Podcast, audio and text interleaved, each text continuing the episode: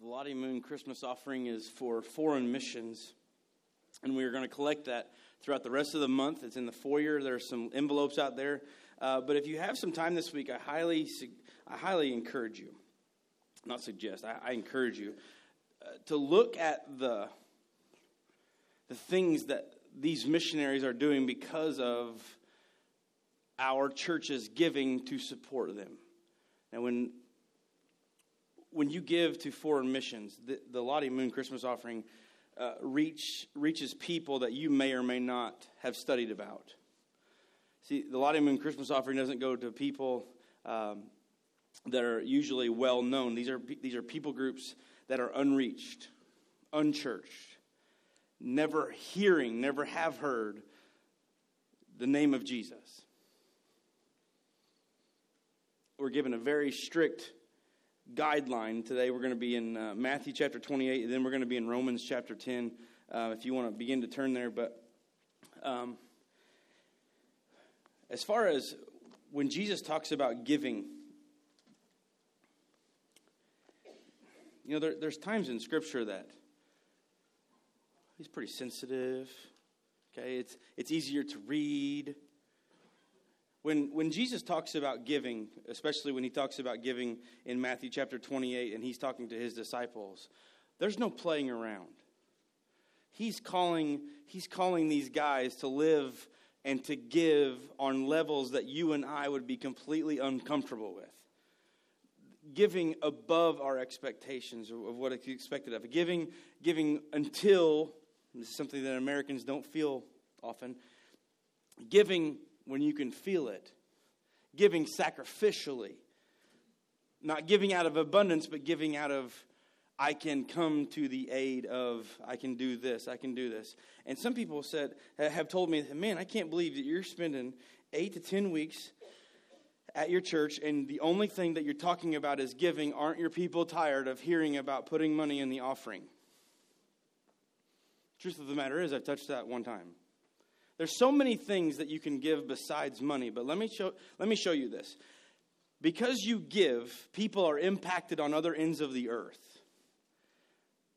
Now, Mary and I uh, have sponsored a, a young man named uh, Joshua Kofi Asiyama.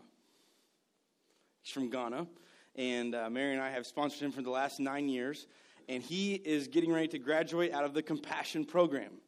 So we went to, uh, some of you saw on Facebook, we went on a, on a date night and took her out for her birthday, and we got to go to a concert. And at the concert, these people were partnering with Compassion, like some of them do. And when Joshua was getting ready to graduate out, Mary and I talked. He said, Hey, let's, what do you think about getting another one and continue to do this? I, said, Absolutely. Uh, our girls are old enough that they can write back and forth now. Uh, we had, to, excuse me, we had to make sure that we got a, a, a little girl for my girls because they didn't want a boy, they didn't want a brother, they wanted a sister. So, uh, so as we told our girls last night, uh, you'd be happy to know that I wish I had it on video, but we told the girls that we were going to sponsor uh, uh, Muya is her name, M U A Y I. Good luck, I had the same problem. uh, but we told the girls that we were going to sponsor, and instantly Lydia grabs the paper and goes, I am now the middle child. Okay, so you, you have to live in our world sometimes, okay? Uh, Lydia, but the thing is, whenever we talk to our girls about this, and, and uh, if you sponsor a kid through Compassion or, or Samaritan's Purse or whatever, you understand the things that you can see and the things that you we, we give financially so that this not only not only joshua but his whole entire family uh, his brothers and sisters got to go to school we literally paid for some of their, their water and their medical bills, and it cost less than a cup of coffee a day. I'm not going to sit here and plug for compassion, but I'm saying that there are opportunities for us to give to these other sides of the world missions, and Lottie Moon is one of those. Lottie Moon has changed lives. Uh, I, want, I wanted to share this with you. At the concert, we heard a story about compassion. And there's a young there's a young boy and he lived in Africa and he was a compassion child and he was on the priority list, which means he was he, he had been on the list and he needed it for over seven months.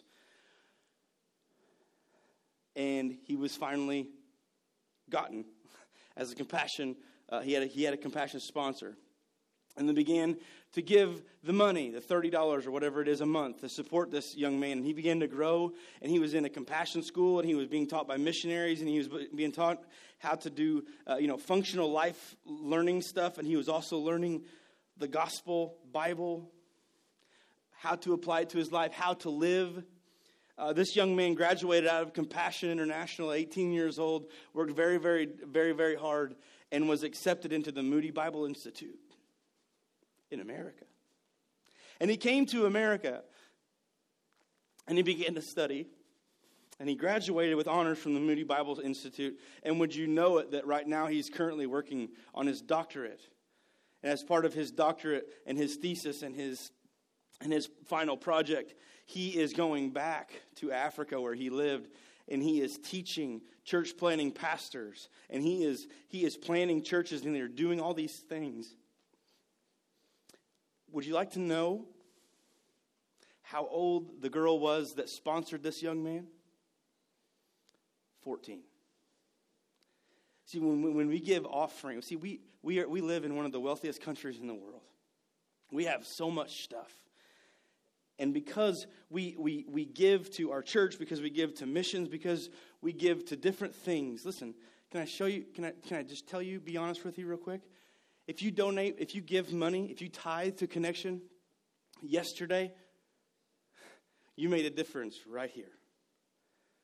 We're able to take those community loving activities, and those are budgeted items in our budget, okay? And we take different amounts of money different times of the year. And yesterday I stood in front of Walmart with the big elf himself, Santa Claus, and we had three great big trash bags full of toys, and we had some extra money to go in and buy uh, they ribs and turkey, and they bought potatoes, and we had rolls, and we, we, we fixed eight different meals.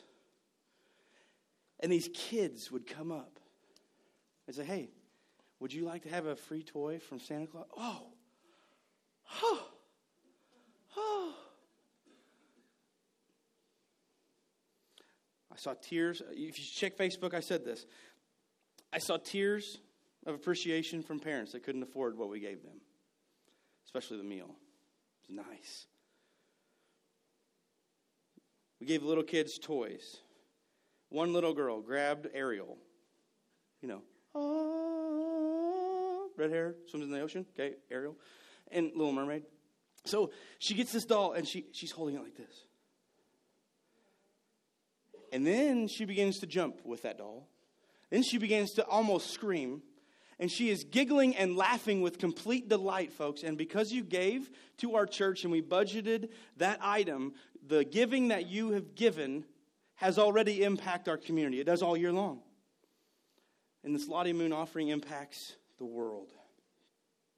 I wanted to share that with you because sometimes, sometimes maybe your schedule doesn't allow you to come to those community 11s, but I'm telling you, yesterday, and we weren't the only place, they went to another uh, place in town, it was unbelievable. The stories that we hear from these every single time that we do it. We had, we had young kids, five and four and three, and teenagers, and we had adults, and everybody got involved. I was reminded in this Christmas season about giving, and Jack already mentioned this, but if you've never listened or looked at the lyrics of the song Drummer Boy, and he comes he comes in, he has a drum. Okay, we're not talking the movie Drumline. He does not have a competition snare drum. He does not have any, he doesn't even have the equivalent of what it would be a Civil War drum. He has a drum, probably a piece of animal skin. He may or may not have sticks. They probably didn't have heads, and they probably were just fashion sticks. They weren't sticks that you bought at Sears because, well, Sears didn't exist then. And he comes to the baby Jesus and he says, Man, he, he looks at this baby and goes, I'm a poor boy too. He goes, Man, I don't have anything to give you. Everybody's coming with these cool gifts. I don't have anything to give. And sometimes we find ourselves in that same exact spot. We say, we say, I cannot, I can't give because I don't have anything. And the little boy says this, okay, can I play for you? Serious? The king, by the way, in John 1 1, this is the same, this baby that's laying in the manger is the same one that before creation spoke creation into being. And he's laying in a manger full of hay beside cows and sheep and donkeys and whatever. And this little boy literally looks at the king of the universe and he says, Can I play my drum for you? I wonder when the last time we, we got real serious with God in our life and we literally, metaphorically said, Can I just play my drum for you? This is a season of understanding what has been given to us that we can give away. It's not about, contrary to American belief, it's not about how many presents you can stack literally underneath, beside, on top of, or around your tree. What can you give? If you're a follower of Christ, you have the greatest gift in the listen, the gift that you have inside you is bigger than cancer. It's more powerful. It can conquer it can conquer anything in this world. What you have inside you is the gift of Jesus. And two, we, we just overlook that. Oh yeah. Not important.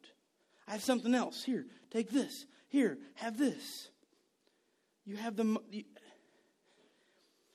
Jesus is the, is the simplest and the most complex gift you could ever give to someone. Sharing your faith is the most important thing. And when Jesus asks his disciples, well, first of all, let's back up. He doesn't ask them anything. Remember that.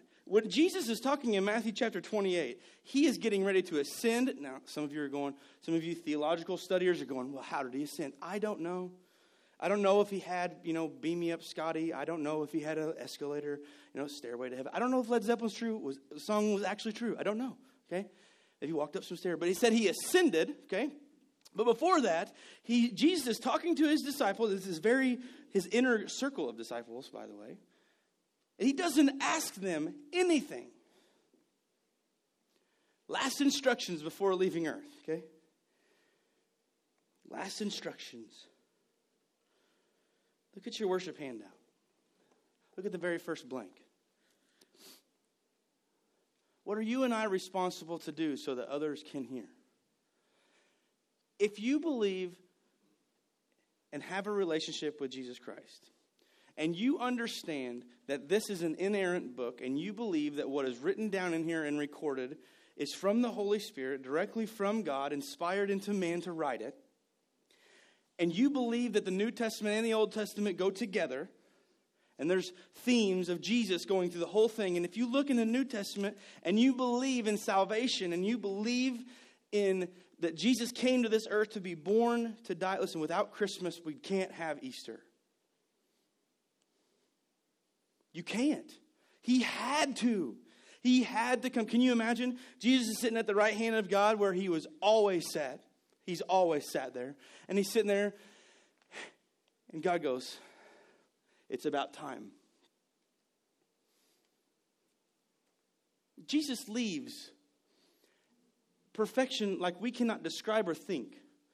He comes all the way to heaven, or all the way from heaven to earth.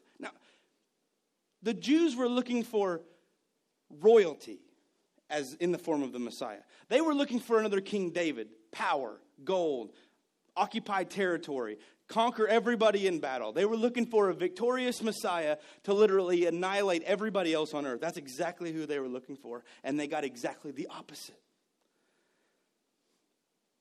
They got this little baby whose mom and dad talked to the innkeeper, and the innkeeper missed it, folks. You realize that? Yeah, he was busy. The innkeeper missed it? How about this?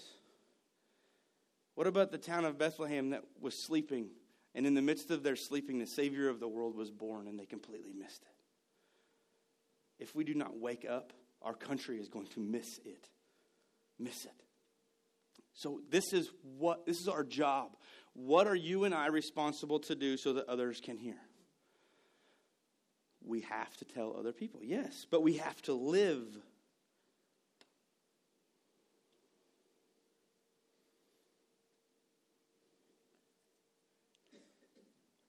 Did you have an opportunity this week to share something that God has done in your life? I shared a concern. There's a person in my family that, that not in my immediate family, but a person in my family that could use your prayers, and God knows what's going on, and it's not necessarily good. But I shared those, I shared those concerns with, with friends of mine. And as I shared, now watch this, as I shared, they responded back because I knew that this had affected their family. They responded back, hey, if there's anything that we can do besides this, let us know. We can put you in contact with people that can talk with you about this. See, how, why, why do we not do this with, with our faith? If something bad happens, we, we say, man, or a disease or, or somebody sick or something, we, we, we instantly reach out, but we have a better medicine than Robitussin in here. Tis the season for sinus and drainage and yippee yippee, right?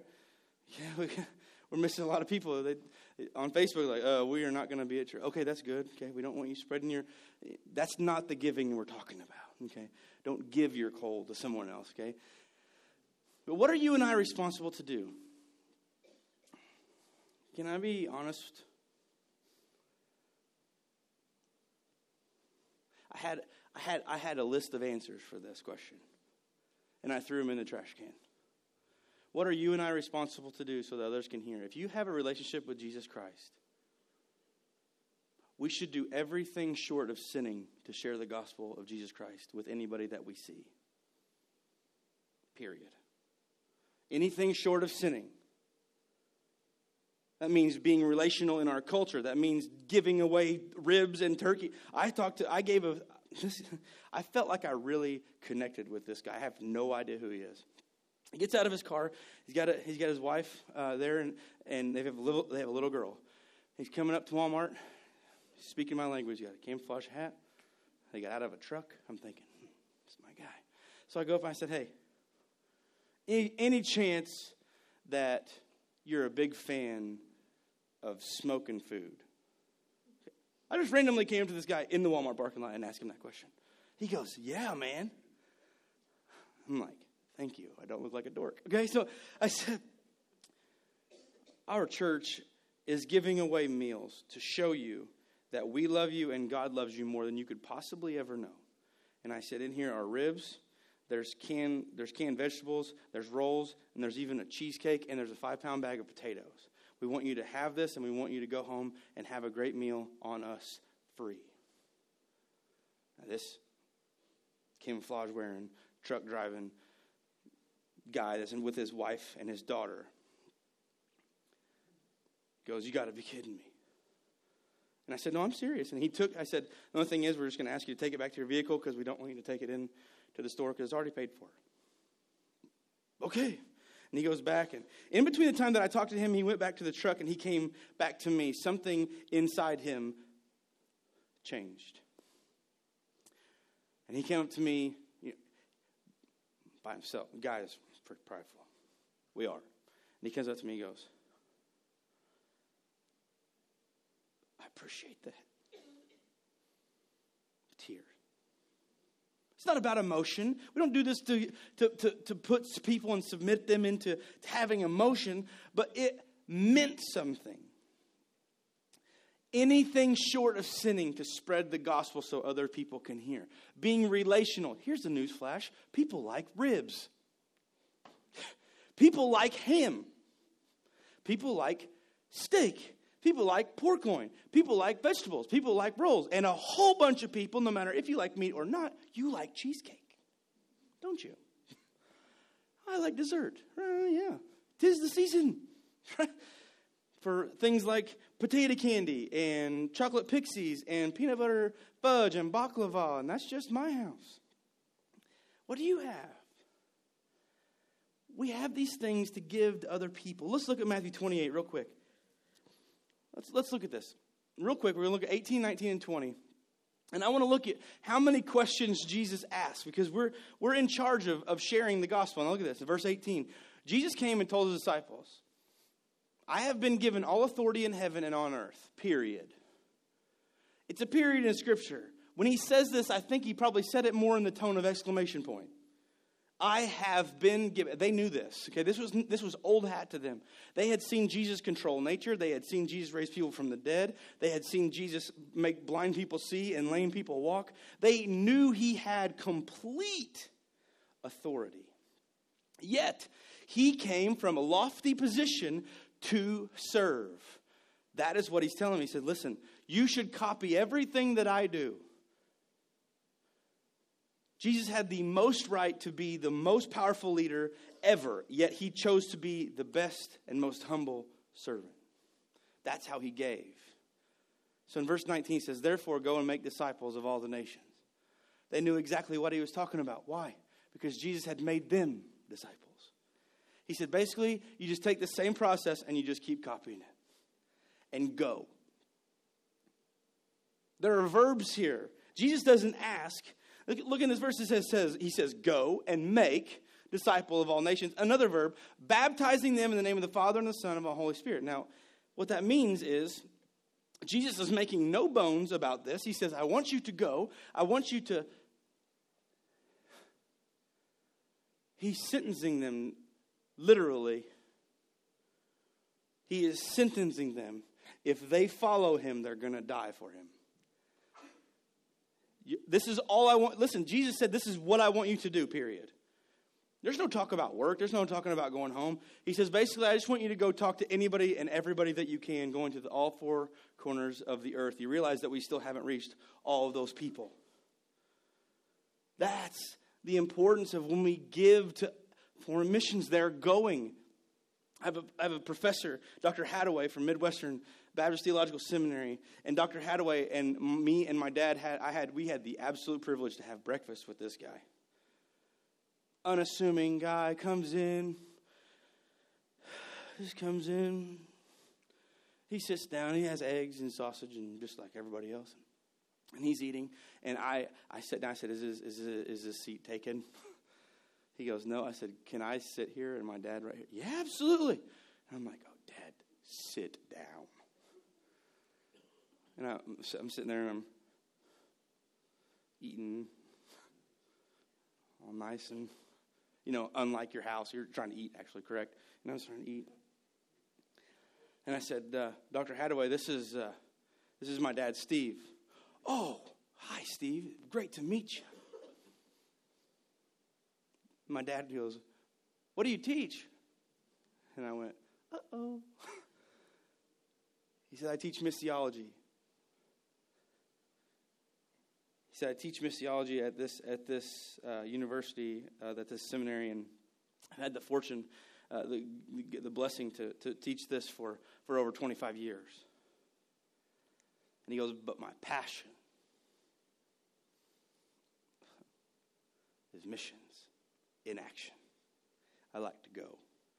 And my dad said, Well, where's your, where's your favorite place to go? He said, Absolutely, bar none, one billion percent, the unreached people groups of Northern Africa if you know about these people, they're in constant war. Cartel is everywhere. Drugs are huge. Guns are everywhere. And this is his favorite place to go. He was on the mission field. He, he told my dad, he said, I gave my, my entire life to go to the mission field. And me and my wife served for six or seven years in Africa, and we helped plant churches in dangerous, dangerous places. He attended what things are literally called secret church, that no one else could know that they were doing it or they would die all because Jesus said so. And I'm eating breakfast with this guy. I feel like it's an honor to even be by him, let alone shake his hand, high five him, or say, have him say congratulations on graduating. And I'm sitting by this guy. He talks to my dad and he says, We were on the field for six or seven years and we had a baby girl. And it was a blessing and what we thought at the time was a curse. He said, We had a girl, she's 13 years old now. She's never spoken a word in her entire life. And she couldn't get the care in Africa that she could get here. So we had to get up, we had to uproot ourselves from giving our lives to Africa and missions, and we moved back here. And I fought God for a long time. This is over breakfast. This is sharing God's vision in your life. And he looks at my dad and he said, For a couple years, I really blamed God, and I really did not have a good relationship with him. Dad said, How did you get over it? He goes, My daughter is 13 years old. She receives the best care that we can get her in the United States right now. And I realized that if I taught at this seminary, I could go over to Africa, that would be great. But he says, What I do is I teach many, many, many men and women that go impact our entire world. Now, see, that's, that, that is, that's a stepping down of what he envisioned as his life goal. And he says, Now I just teach hundreds of them to go. My dad asked this question. He said, "Well, over your time that you can go now, and you and you've been over there," he said, "He said you started some churches," and he said, "Yes, sir, we've started some churches." And then my dad asked the question that, that even the the most humblest of people would have hard time answering. Dad goes, "Do you do you have any idea how many churches that you've started?" And Dr. Hadaway keeps eating. And I'm like, Dr. Hadaway, he asked you a question. And he just keeps eating. He said, he said, I'm going to tell you just so that you can pray individually for those for that number of churches that I know exist right now. You ready? 208. He gave his entire life to teach, to give, to sow. He did not he looked at Matthew 28 and he looked at it just like I, my calling right now is not to spend the rest of my life in another country. It's right here. We have, a we have a mission field that's great. We saw that yesterday. And Jesus is not asking, He's saying, No, I want you to give so that other people can hear financially, out of your time, teaching. We have different jobs in our church right now that we could, that we could use help with. We have, we have, man, you can clean the sanctuary. I know some of you are like, man, I woke up this morning and saying, man, I want to clean it. I get it. Clean the bathrooms. Yes. I cleaned the bathrooms in my house yesterday. Bathroom. Keep praying for that. I have two girls. Yeah. Um,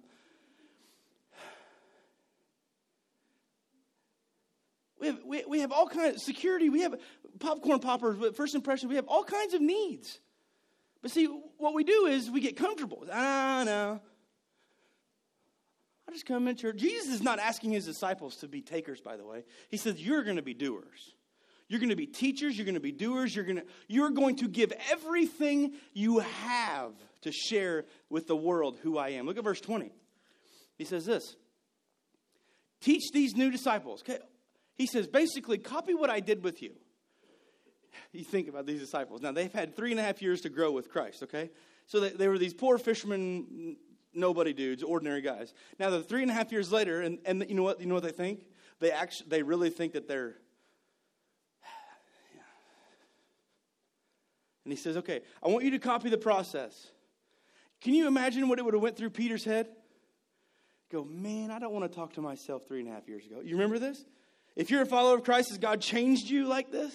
See, he goes on. He says, he says, teach these new disciples to obey all the commands I've given you, and be sure of this you had a hard week? You had a hard month?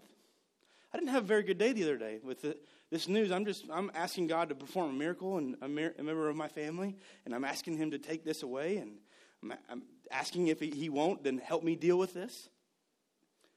It says, but I was reminded about this. I don't feel like everybody's around me, God. I don't feel like anybody likes me. I don't. He says, no, no, no. I don't care what anybody else says. Remember what I told you and some of you need to remember that. We think, man, my boss is mad at me, or this, is, this isn't going right, or they're, they're upset with me, they're upset with me. Or, okay, fine.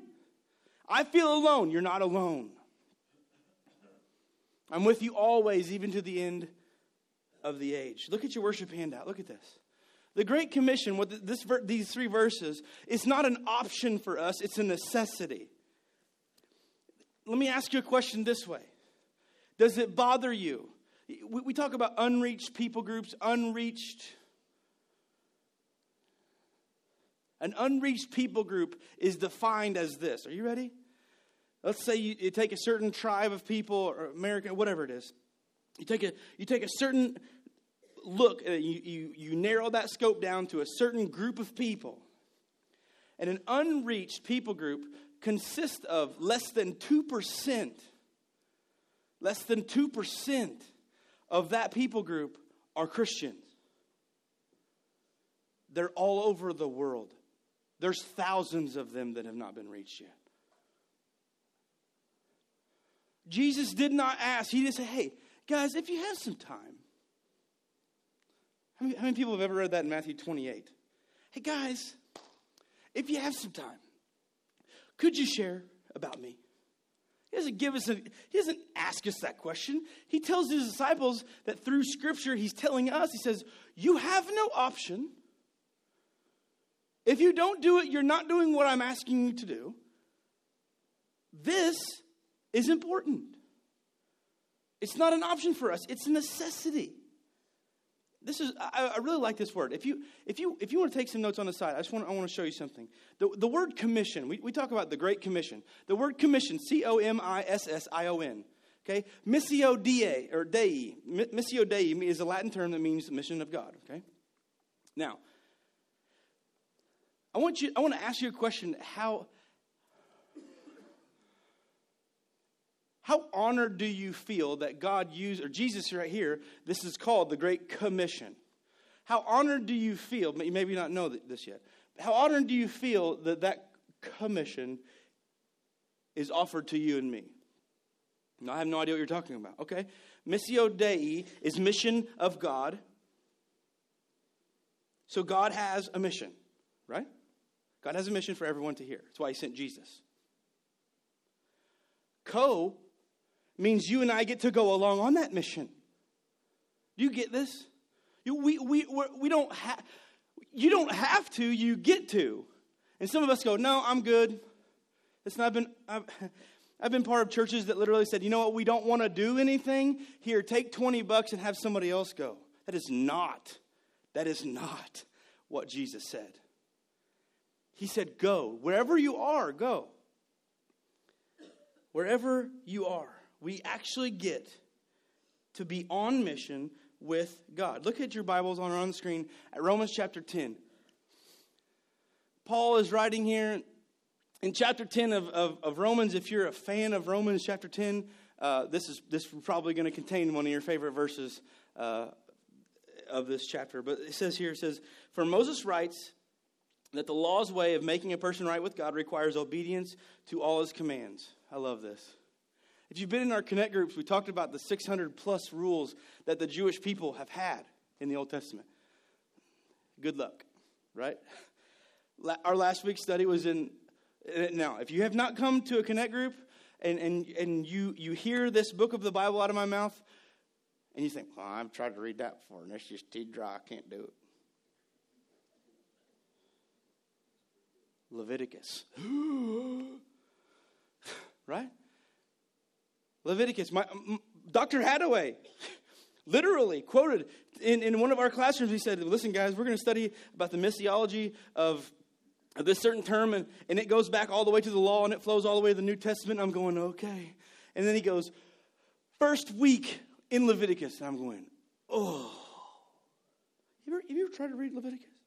Dr. Hadaway is quoted to say this Leviticus is the book of the Bible where reading your Bible through in a year goals go to die well, we have to wear this and we have to. Listen, we were in three or four different chapters of Leviticus, and all it talked about was peace offerings and flour offerings and bull offerings and sparrow offerings and pigeon offerings and, and blood, blood, blood, blood, blood, blood, blood, blood, blood, blood, blood. Dr. Hadaway asked us after class, he said, What are you thankful about Leviticus? That, that, that's different today than it was from the time of Leviticus. I, th- I said, I can wear flip flops and jeans to church. And we don't have 1,700 dead animals burning anywhere. 1,700 animals on a high holy day, probably in Jerusalem before noon. Blood would have been everywhere. Now, why, why, does, why does he say that? Why does he why talk about this? Because we're talking about anybody that can obey all of God's commands. It's zero people. Zero ever. Except Christ. Zero. In verse 6, he says, But faith's way of getting right with God says, Don't say it in your heart, who will go up to heaven. See, Paul, Paul knew that the only way a person could uphold the law of God, the only way a person could be perfect, is to ask God to make them that way. They cannot do it on their own, they have to have Jesus. And we talked about in Leviticus over our connect groups that, that all of this blood was necessary. The Bible says that without the shedding of blood, there's no remission or forgiveness of sin. There has to be a sacrifice. Genesis chapter 3, Adam and Eve get kicked out of the garden. There are sacrifices of animals, they're clothed with their skins. It's happened from the beginning and it happens all the way to the end. But in the New Testament, Jesus comes and he's the lamb. We talked, man, we talked about how solid the Bible is. You know, it talks about in Leviticus that the, the dad would put the hand on the head of the sacrifice, transferring all the sins of his family onto that animal. And today we do the same thing metaphorically in our faith, and we say, God, thank you for paying for my sin. Do you, do, do you understand how honored you are and how blessed you are to even begin to be able to pray and ask for that to happen? Don't say in your heart who will go up to heaven. So, man, I, I want to decide. No, you can't decide. What Jesus did was necessary in your relationship in order to inherit heaven has to be Him. Look at verse 7. And don't say, this is Paul again, who will go down to the place of the dead? to bring Christ back to life again. In fact, it says the message is very close at hand. It's on your lips and in your heart, and that message is the very message about your faith, about faith that we preach. Now, Paul is reminding these people right here of the message of Jesus. Paul's saying, listen, Jesus was right here. He showed you what to do. And now he's not asking you to go tell people, he's commanding you to go tell people. If no one if those three wouldn't have went back to the other nine disciples, and those 12 disciples wouldn't have went out to other places, and they wouldn't have they would have not encouraged Paul to do this, and they would have no missionaries gone around. Do you understand that we are not in a good spot, you and I, right here, right now? If no one made disciples, you and I are in desperate trouble. Huge trouble, because we don't know. We're, we would be an unreached people group.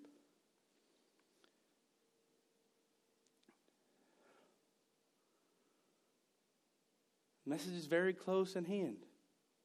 Many of us have had intimate, personal, unbelievable, unexplainable things that God has done in our life, and we can't we can't bring ourselves to share with other people.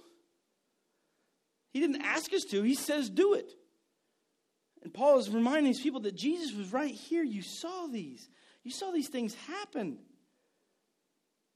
Look at verse 9. If you openly, here you go. Many of you may have memorized this in a different translation. I did. It says, If you openly declare that Jesus is Lord and believe in your heart that God raised him from the dead, you'll be saved. What's going on here? Paul is trying to make more disciples, he's sharing the gospel. If you openly declare that Jesus is Lord and believe in your heart that God raised him from the dead, you will be saved.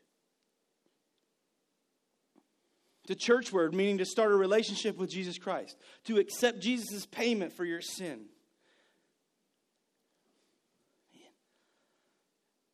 You realize?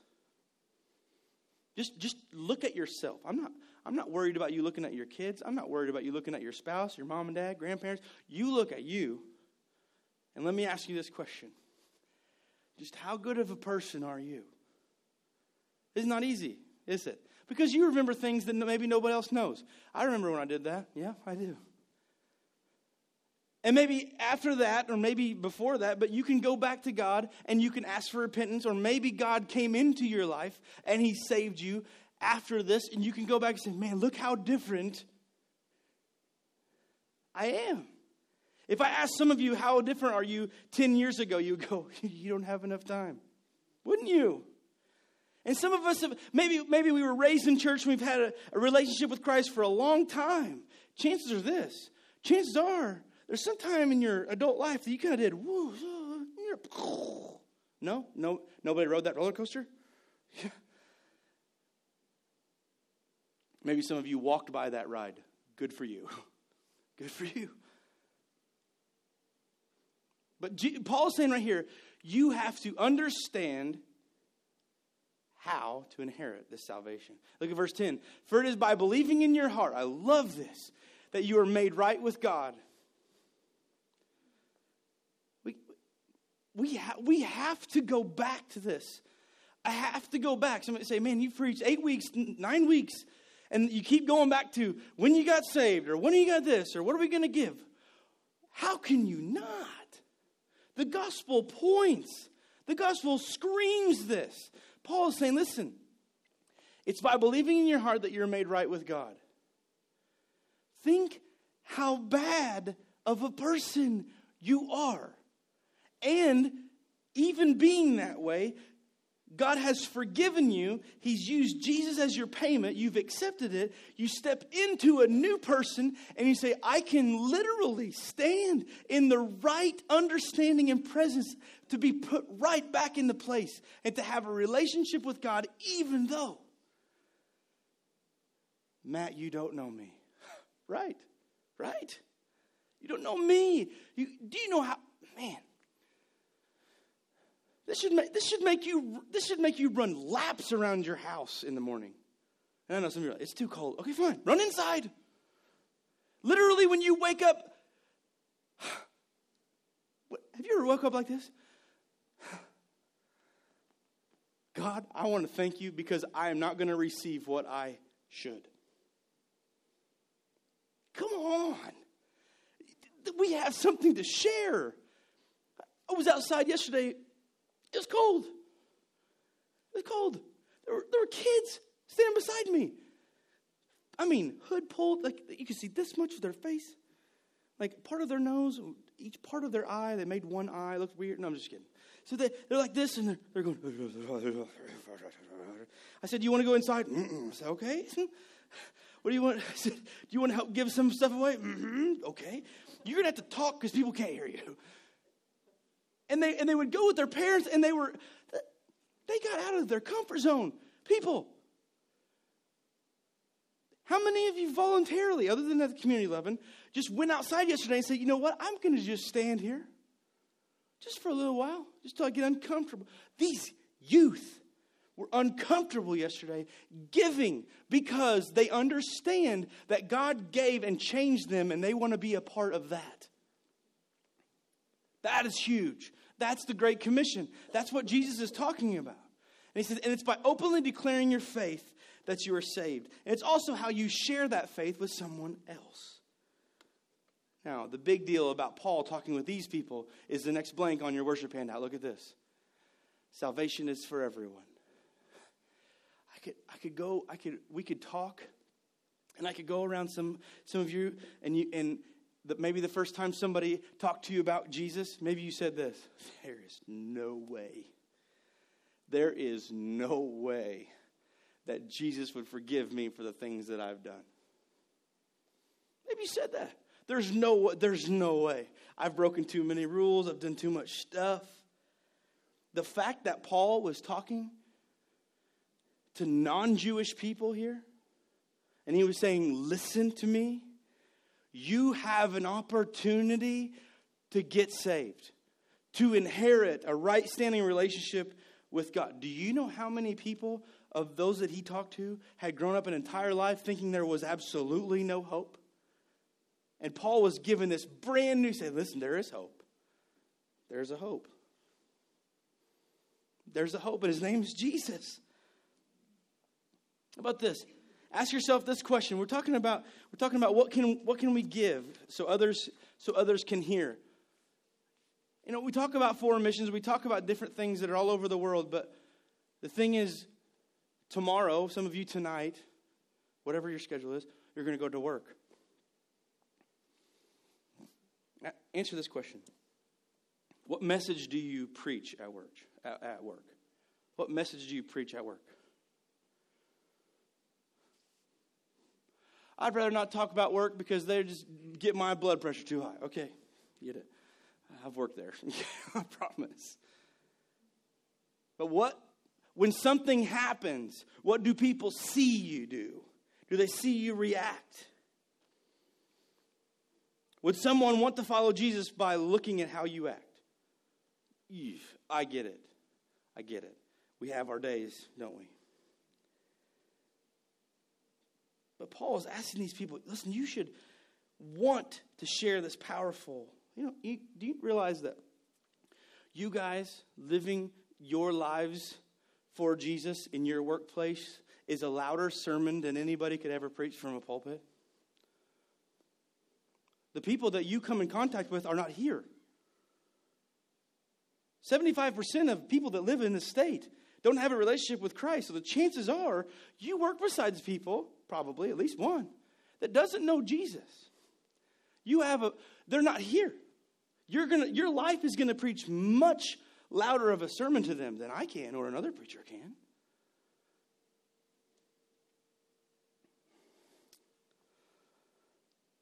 Look at verse 11. Look at this. He says this. As the scripture tells us, anyone who trusts in him will never be disgraced. Yes. John 10 28. We're kept, we're held. When we, when we plead the blood of Christ, we are kept and we are held. You ever have a bad day? Or have you ever gone through a season in life going, man, huh, I've really messed up? Listen, Scripture, Scripture, I love this. When Jesus battled temptation with the devil, when he was tempted by Satan, every single time Satan said something to him, Jesus responds with his opinion? No. He responds with direct, quoted Scripture. Why is Scripture so important? Because it should be the ammo on your belt of how you live and defend yourself from all the things that happen during the day. It is. Anyone who trusts in him will never be disgraced. Look at verse 12. This is some of the greatest news these people have ever heard in their entire life from Paul right here. Jew and Gentile are the same in this respect. What do you mean? Well, what do you mean? Jew and Gentile were not put in the same sentence. Jews were considered here, Gentiles were here. Anybody that wasn't Jewish, probably all of us, okay, unless you're 100% Jewish descent, Jewish people were here, everybody else was here. If you were not a Jew, you had zero hope. None. None. None. Paul comes to these people and he says, Listen, listen. You can have a relationship with God. Do you realize that people in our community right now literally need to hear you can have a relationship with God? They, they've been tossed around by this world their whole entire life. No one has probably loved or cared for them. And you can literally go to them and say, Listen, you and I are the same. Oh, no, you're not. Watch this. They'll say this. No, you're not you go to church. Holy cow. Really? No, that's a real stereotype. People think, oh, you don't do that because you're a pastor. You're nuts. You don't get upset in traffic because you're a pastor. You're crazy. You, you, you, you probably love getting stopped by trains because you're a pastor. Yeah. No. As a, uh, you're a pastor. I bet you, I bet you're the one that just smiles and whistles when you go in and pays your income tax, don't you? No. no. We're all affected. We're all the same. But the world says, no, no, no, no, no. Church people have been put on a pedestal and they're better than us. Do you realize that the number one cause of atheism is this? Who people, the people that acknowledge Jesus Christ with their lips. If you're a DC Talk fan, this will, this will ring, this will ring clear. The people that acknowledge Jesus with their lips and they walk out the church doors and they deny him by their lifestyle is the number one cause of atheism in the world. Because do you know why? People look at Christians and they say, I don't want to be anything like them. They say one thing and do the other. This is one of the first churches I've ever been to that says, Yes, we do. Whoa, you have the guts to say that? Yeah, I don't. I'm not perfect. I'm just a beggar that found bread trying to help other beggars find that bread. That's what it is. It's, it, this, it's, a, it's a traveling journey. And he says, they have the same Lord. Look at Paul is grabbing these people and he's saying, listen, he's giving worth to these Gentile people who have never even heard of this word, worth. You have the same Lord who gives generously to all who call on him. Two, three verses before that, he says, listen, Gentile people, for the first time maybe, you can call on Jesus' name and be saved. They'd never had hope. They never had it. People that you work with literally think that they have no hope. As long as they have breath and a mind to make a decision, they have utmost hope. They have the option. For everyone who calls upon the name of the Lord will be saved. Look at verse 14. But how can they call on him to save them unless they believe in him? The question asked to us is what can we do to show them? But how can they call on him to save them unless they believe in him? Who's there to show them who he is? Are you? Am I? And how can they believe in him if they've never heard about him?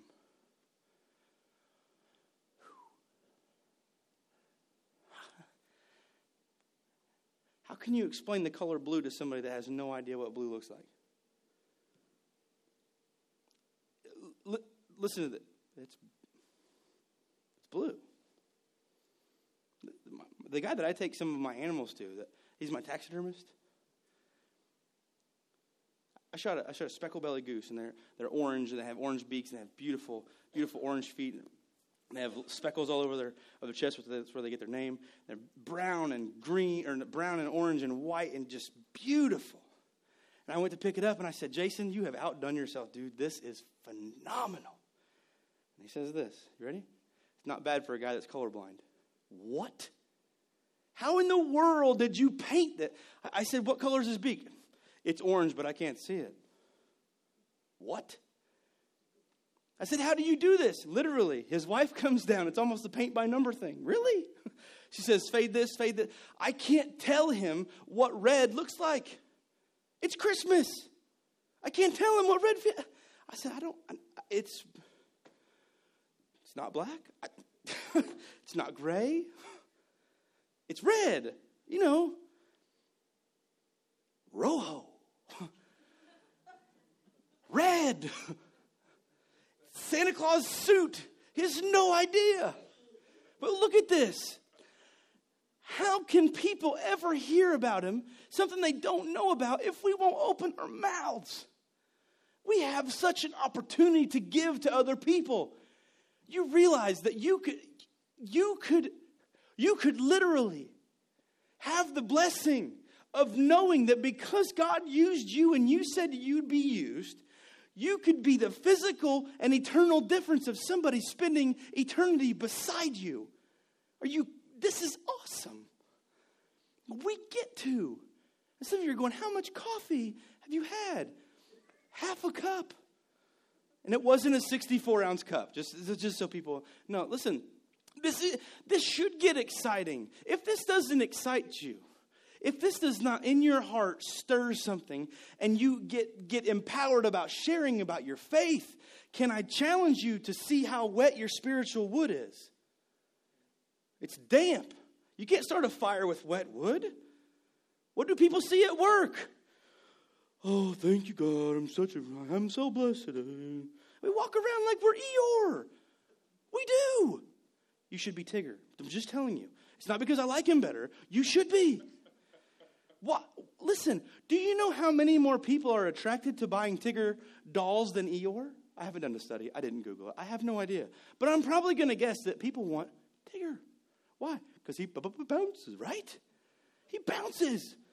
Cool. What does Eeyore do? Oh, yay. There's no joy. Listen, and how can they hear about him unless someone tells them? Will you? Will you? Will you? Will you? Will you join with our people in our church, with me, with people that are Bible believing Christians in our community and they're at work? Will do you have any idea what God could start here? I told my dad in 2007. By the way, my dad showed me a picture the other day.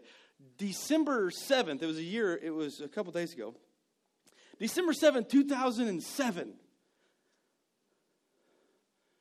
I, was, I had a guitar in my. It was a Sunday morning at Connection. And I was on the, you know, the side stage, a little bitty cubby hole thing. I thought, man, what has God done in the last 10 years? We have people. We have more, we have more people to do this. We have people to do this. We have this and this. What is God doing? Listen, some of us have opened our mouths about what God, and when you do that, you become attractive. And when you have a group of people together as a church to do that, you become magnetic. The Word of God is completely magnetic, it will draw you in. It will. Look at the last verse on the screen. Look at verse 15. He says this And how will anyone go and tell them without being sent? I'm not called to Africa, I'm called to Mount Vernon. Where are you called? Maybe you're called to Walgreens. Maybe you're called to Continental Tire. Maybe you're called to wherever you work. You are called to where you work, by the way. How will I, how will I go without being sent? We don't understand what God's wanting us to do. That is why the scriptures say, How beautiful are the feet of the messengers who bring good news. You realize that your feet are called beautiful regardless of what you think they look like. What? Because you're bringing the message of good news. How blessed are the feet, the messengers that are bringing this good news to people that are living in the dark. Look at the last blank on your worship handout. We're getting ready to be done. Look at this. Are you using your feet? What are you doing with this gift that God has given you? The kids in the back know that you don't take the light and put it under a bushel, put it under a basket. You don't hide it. God says, The things that I've done for you should be put on top of a hill with a beacon shining out because that beacon is where people know that they can come and receive help and they can come and receive hope. How are we giving to other people? How are we giving so others can hear? This week, this season, let's give purposely, not money. Give your time, give a compliment, give encouragement, do something around the people that you work with, that you are in contact with, your family, and show them how your life has been changed by that gift that you've received. Let's pray. God, thank you so much for this opportunity to come here this morning. God, as we study what Paul was saying and we study what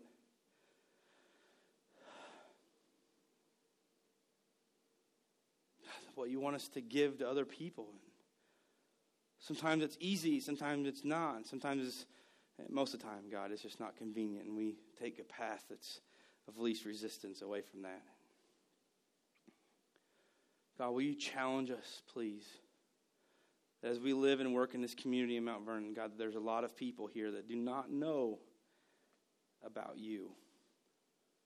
And they don't know what it's like to be in a relationship with you, God. So you, could you could you put those people, please? Could you put those people in our paths? And would you give us the strength to open our mouth about who you are and what you've done in our lives? God, I pray that we see people come to an understanding of who God is and what He can do in their lives. Help us to give, God, unselfishly. In your name we pray. Amen.